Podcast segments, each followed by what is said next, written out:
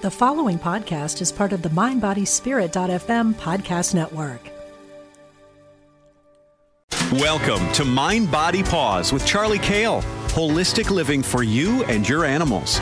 You found your happy place to nurture your connection to animals with enlightening information from the innovators who make their world a better place. This is Mind Body Paws on Empower Radio. Now, here's your host, fellow animal lover, Charly Kayle. Hello and welcome to Mind Body Paws Holistic Living for You and Your Animals. Thank you for being here. This is show number 42 Dr. Dogs to the Rescue with Maria Goodavage. I'm Charly Kayle, a passionate dog and cat mom, broadcaster, and Reiki master and practitioner in San Francisco at Energy Healing for People and Paws. I do distant healings and I do in person sessions for people and animals because energy transcends space and time. And you can find out more on my website, charlykayle.com, C H A R L Y K A Y L E dot com. This is your safe place to honor animals, where we'll nurture our connection to them mentally, emotionally, physically, spiritually, and medically. We're going to dive into amazing ways highly trained dogs are detecting physical and emotional disorders and healing us too.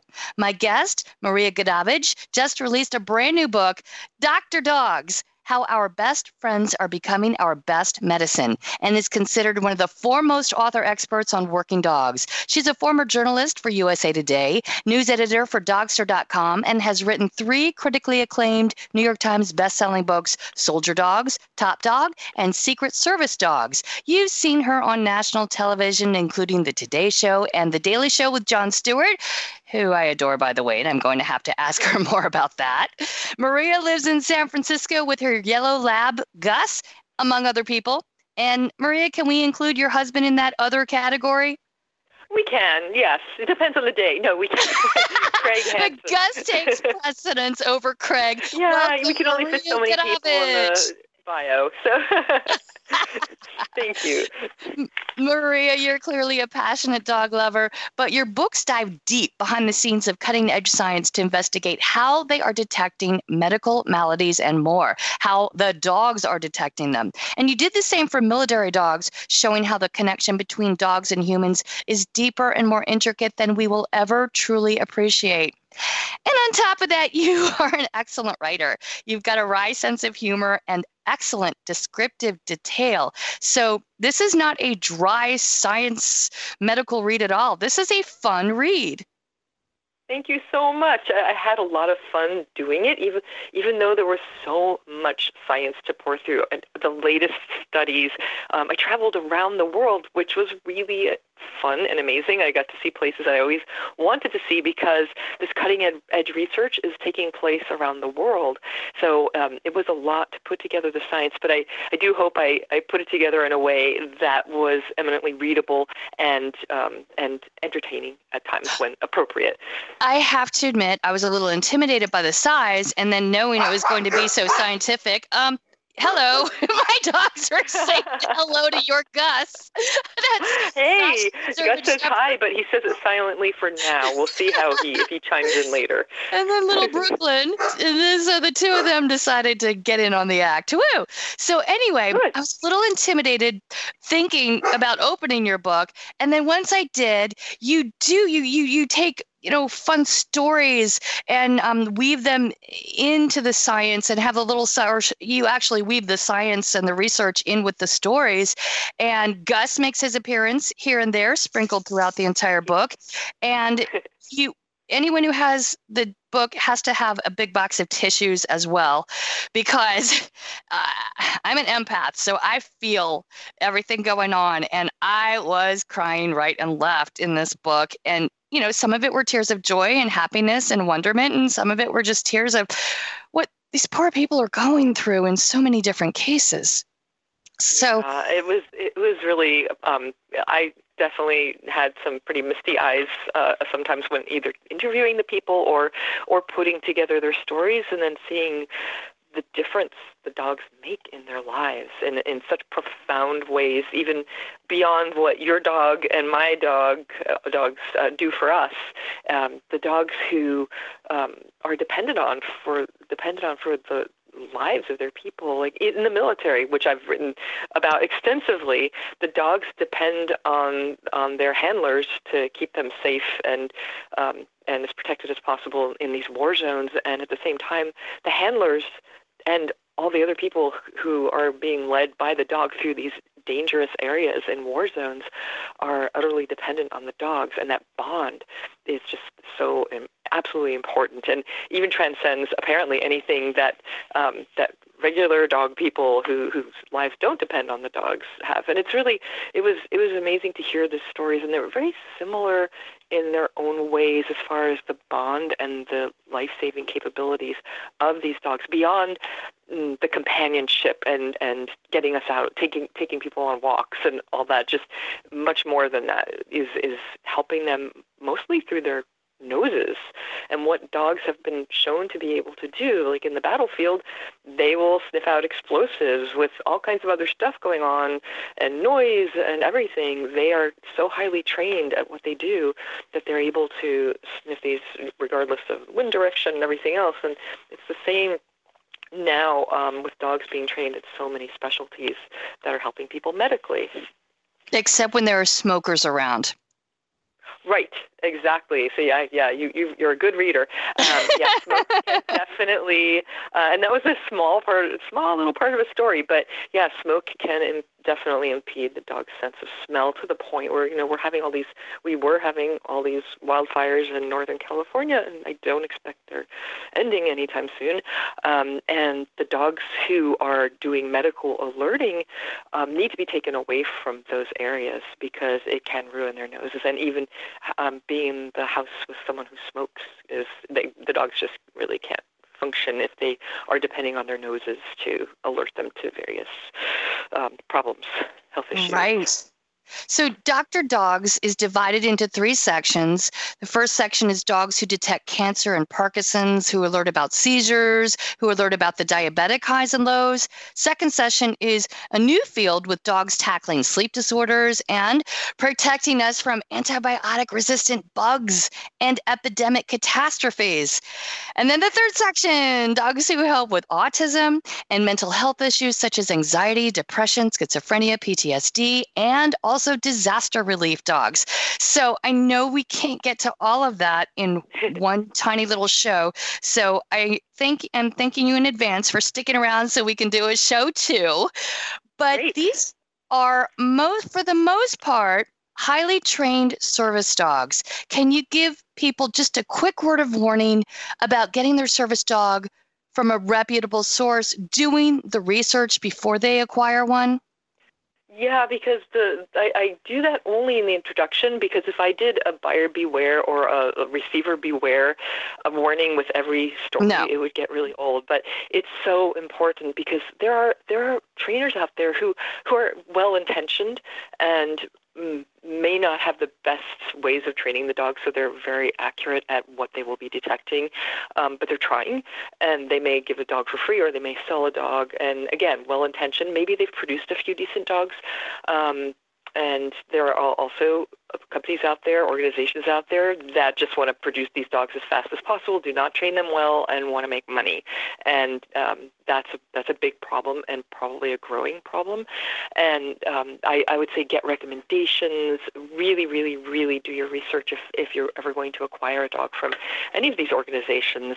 Um, there are I, I don't I don't give any recommendations in the book because it's ever changing, and um, I didn't think that would be appropriate. Um, but people can see the success of the dogs in the book and um, check out some of those organizations, or you know, just doing your homework is so important. I know stories of people who have given twenty, twenty-five thousand dollars for a dog to detect um, medical disorder, and the dog doesn't know much at all, and they've lost they've they've they've they've lost everything, and so um, and there there are horror stories around. So it's not like um, it's not like this is it's easy to get these dogs. It can be quite difficult, and um, right. but when you get one, it's it's really worth it. Yes. So let's give the first story we talk about to your own yellow lab, Gus, whose antics are sprinkled throughout the book. Tell me about the plastic nose on your desk. Well, it's sitting here staring at me right now as we speak. It is a plastic nose. It's the replica of an outside of a dog's nose that was taken from a, a dead dog in head in someone's in the freezer of um, a couple of scientists that the do- the dog was donated to science, which is a lovely way to go. Um, and and the dog's in the inside of the dog's nose was um, received had MRIs done on it so that the scientists could study the inner structure of what makes these sniffers so incredibly accurate and fantastic.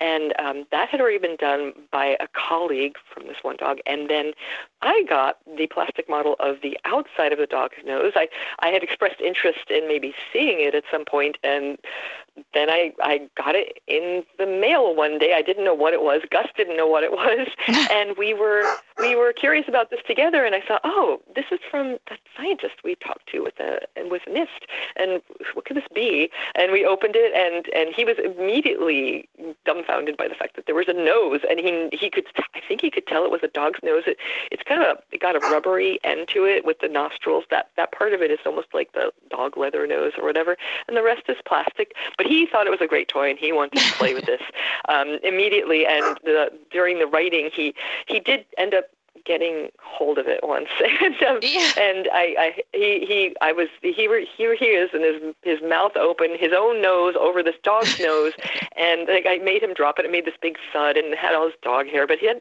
he had chewed it, so I put it up higher, um, off of out of his reach, and the whole time it's been staring at me, kind of inspiring me to to continue along with with some you know kind of tough tough parts to research and and right, but always keeping in mind that besides the all important bond, the dog's nose is really um, at the core of what makes them be able to do this detection work so well. Yeah, and I took it when, when when you were describing Gus coming to you with this nose in his mouth, and I was saying to myself, "Oh my gosh, Gus is trying to give you the message you are on your path doing exactly what you should be doing." And he was just, "Oh, I like that. I should have talked to you at the time uh, because I thought, oh my God, I'm being distracted from work again." And then you know, it takes me about 15 minutes to get back to it, but it was it was pretty humorous. And once I wiped the wiped the dog slobber off and put it back on the shelf myself, um, I realized that this this was kind of something that was going to help guide me along, and it did. Every time I I kind of started going a little bit far astray, there were some stories that got chopped because they were not direct as directly related to the sense of smell and and to the new cutting edge science um, behind what what's going on, or at least as far as new to science, people have probably known their dogs could do these things for a long time, anecdotally, but science is catching up and, and taking taking on some really great new strides with what, what the dogs can do. So, with trained diabetic alert dogs, it's for people with type 1 diabetes. The people are saying that their dogs are faster and more reliable than their monitors to alert them to higher low blood sugar. Yeah, um, they're the the good dogs, and the ones I have in the book obviously are good, and there are a lot of great dogs out there doing this work. Can um, oftentimes are learning. It seems to be about 15 to 20 minutes in front of all the all the devices that they have. And this is amazing. It helps it helps them do what they need to do ahead of time. The the people with diabetes do what they need to do in time to to really catch things before they go in the wrong direction. And the dogs will also oftentimes the dogs while they're sleeping will smell the scent of the diabetic low, for instance, and and wake up and wake up the person. And I have a story in there of where the dog did this and probably saved this young man's life. And uh, clearly did because his, his parents thought he would be in a coma without this dog. And and I've heard so many people talk about this. It's like you know you think how could a dog, a sleeping dog, first of all, how could a dog smell the smell of uh, blood sugar going low, but um, much less in their sleep. And one of the trainers I spoke with, and a scientist actually, also likened it to us smelling bacon when we're sleeping or coffee. And you know that that might just a little whiff might just kind of wake us up for those who eat bacon um, or drink coffee. Um, you just kind of catch that, and if it really means something to you, like the smell of a diabetic low really comes to mean something to a dog, they're going to be all the more alert. You know, we might smell coffee in the morning and go, oh, yeah, well, I'm going to go back to sleep. But the dog smells the diabetic low, whatever that smell is to them.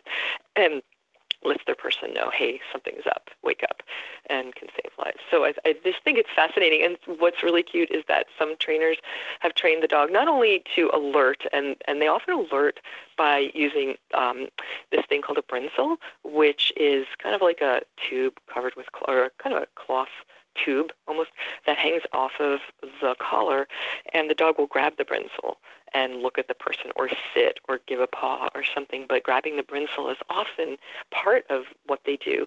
But then some go the next step and they will tell if it's a low or a high. If it's a low, they'll um, do sort of a downward dog bow, and if it's a high, they'll do a high five. So um, the person can know immediately without even checking their device what what it might be. So I think that's just so endearing and so sweet. It is. It's amazing. And I know this isn't a scientific part of it, but I believe that they're also connected to their person's energy. So I think it's more than the physical aspect of smelling. I feel like they're they're feeling their energy as well. But I know that's not something that you can put in a research journal, so that doesn't. Right. Actually, you know, it's interesting because um, in this we'll probably be talking about seizures later, but um, during my research on seizures, that is one of the one of the things that was brought up in a couple of research papers that maybe it is this energy we don't even know about. There's something there.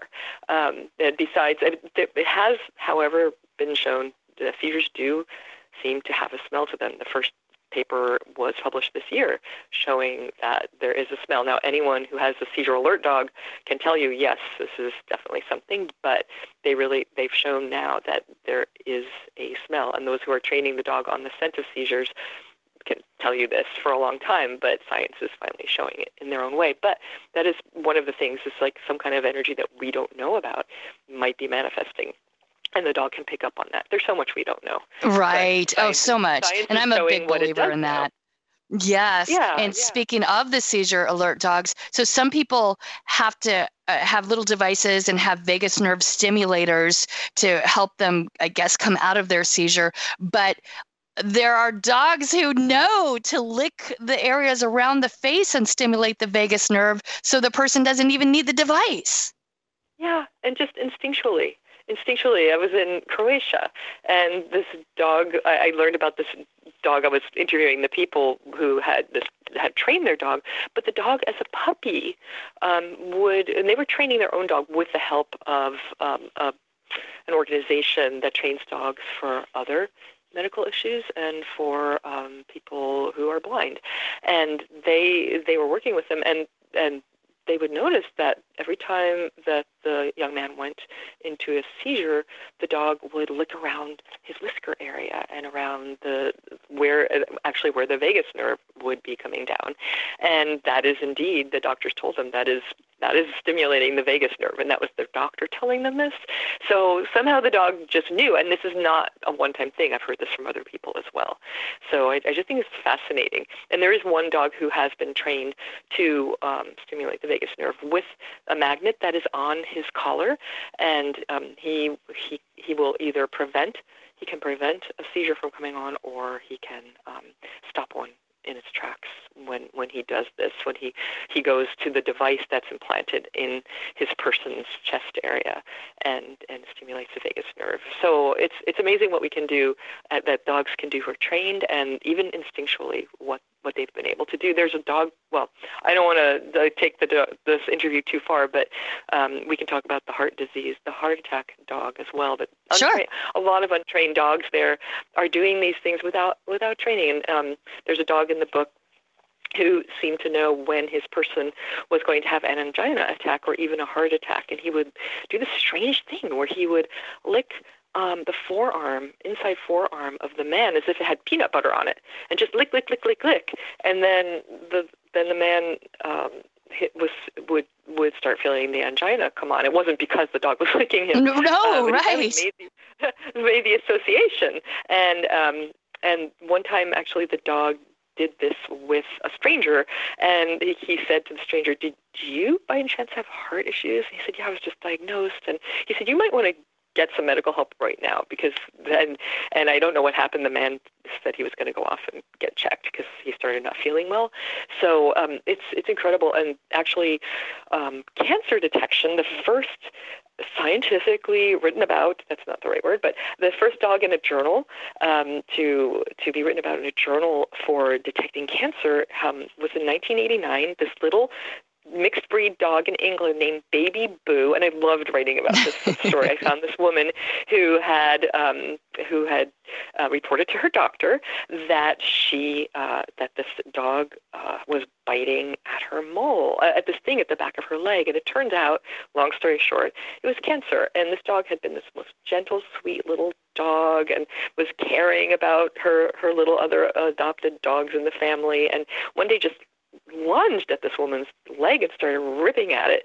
And um and she showed it to someone at work and this person said you should go see a doctor. And turns out it was melanoma and it would have spread very quickly if the dog had not discovered it. So I tracked her down. I tracked down the doctor who had done this paper in 1989 in the Lancet. It was actually just a letter to the editor, which are still considered pretty prestigious, and um, and I was able to get the story, the inside scoop, because uh, it was just two paragraphs in the Lancet, and it was great to resurrect that and to see what would have happened. And she still credits Baby Boo with saving her life, and actually the the med- the medical doctor, the dermatologist who wrote that. Um, article or a letter in the Lancet um, says that it was his most important patient of all because it shows him listening to your patients is so important and that and, and what what other animals can do for us is also uh, amazing and we really need to be listening to both um, animals and other people so um, absolutely I thought that was really profound. yeah, it is. Sorry, if you hear my dog in the background, he is groaning at the shelf that has some dog treats from Trader Joe's. So I'm just going to give him one now. Oh, Gus, that's okay. My dogs were barking earlier. So I'm talking with Maria with Maria Goodavage, author of the new book, brand new book, Dr. Dogs How Our Best Friends Are Becoming Our Best Medicine. Available everywhere. Find out more at mariagoodavage.com. And um, Maria, I want to hear about your interview with Jon Stewart. I adore that man. How was he? How did that go? Of course, that was, was it for your book, Soldier Dogs? Yeah, that was a long time ago. That was from my book Soldier Dogs, which was my first book with Dutton, which is Penguin Random House now. Mm-hmm. And um, that was a last minute thing. I I didn't know I was on the short list to be interviewed for the Daily Show, and some Australian actor canceled. And my publicist called and said, "Would you like to do the Daily Show?" I said, "What? Are you kidding?" Because um, I adore him too, and I, I watch the show every night. And so um, yeah, I flew to New York a few days later, and he met me in the green room. Well, actually, in the um, in the makeup room. I was getting my makeup on, and he was getting some powder, and we talked, and it was fun talking with him. And um, he asked how to pronounce my name about three times.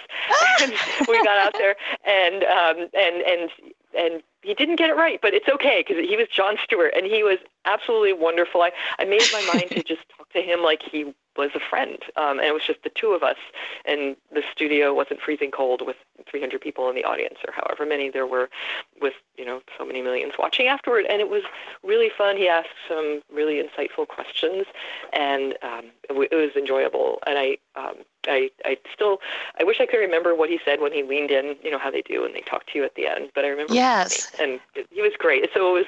I was trying not to be nervous with my my great icon, and um, it was it went really well, and it actually helped get the book on the New York Times bestseller list in a big way, and then we were kind of off and running. So I'm forever grateful to him. Oh yeah, it, it was a fun interview. I enjoyed watching that. I was like, ah, well, he's a big animal lover too, and so's his wife. Yeah, and his wife is yeah, yeah. And now they so have an animal sanctuary, so that's fantastic. Yeah. Um, yeah. So we have only gotten barely through the first third of the book, not even. Um, so we still uh-huh. need to talk about dogs tackling things like sleep disorders um, and the whole antibiotic resistant bug thing. And then dogs who help with autism. I want to talk about that.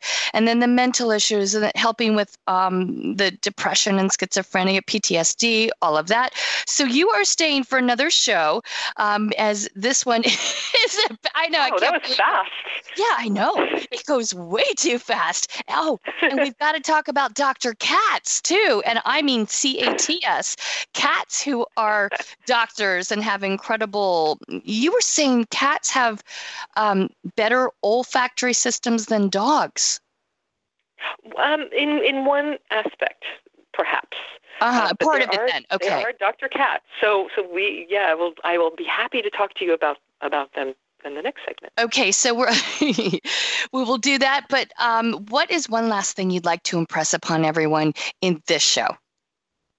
Well, um, one thing we didn't talk about was dogs in uh, in research. So when we talk about dogs detecting cancer, people are not training dogs to stay at your home and detect if you ever have cancer. This is going on in really fun research centers where the dogs are volunteers and they get rewarded. Their paycheck is lots of love and a toy, usually, and they are doing an amazing, amazing job at detecting cancer. And I would love to talk more about that because that really has great hope for the future at what they can do. They're not going to be in laboratories sniffing out cancer. Oh, They're thank God yeah, they're going to be a step in the direction of um, a device that can really probably save lives one day mm-hmm. and be okay. really affordable and quick. So that that is so they're they're just heroes in so many ways, and not just for the people that have them as service dogs, but also in these settings where they're having a blast detecting these things and and getting love and rewards for them. Oh, I love that. All right. That and much more very soon in our next episode. You can find out more about Maria Goodavage and her new book, just released this week, Dr. Dogs How Our Best Friends Are Becoming Our Best Medicine at mariagoodavage.com, M A R I A. And Goodavage is spelled G O O D A V A G E com. Thank you for hanging out with me on Mind Body Paws Holistic Living for You and Your Animals. I'm Charly Kayle. Check out my Reiki business, Energy Healing for People and Paws, for in person or distant healing sessions, people or animals, at charlykayle.com. And you can find past shows on there as well as on my page at Empower Radio. And you can download the Empower mobile app. This show is also on all the podcast apps as well. Thank you, Brent Carey, founder and CEO of Empower Radio, and Remy Smith in the studio in Detroit for both of their love and support. Take care and remember no matter what's going on with your animals, don't beat yourself up thinking you could have done better because you're doing the best you can. They know it and chose you anyway and love you for it. Mind Body Paws is a guilt free zone. See you next time.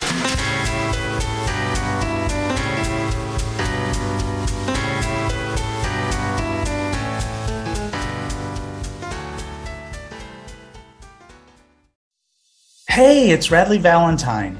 Join me for a brand new way of connecting with your angels on my new podcast, The Angel Tarot Show. Each week, you'll meet your angelic guides and guardians and find new ways to unlock unconditional love, tune into your intuitive abilities, and create the joy filled life that, well, you've always wanted. Plus, you'll get a useful and timely energetic weather report bringing you guidance for the coming week Tap into the healing, hope, and guidance that's all around you on the Angel Tarot Show, exclusively on mindbodyspirit.fm.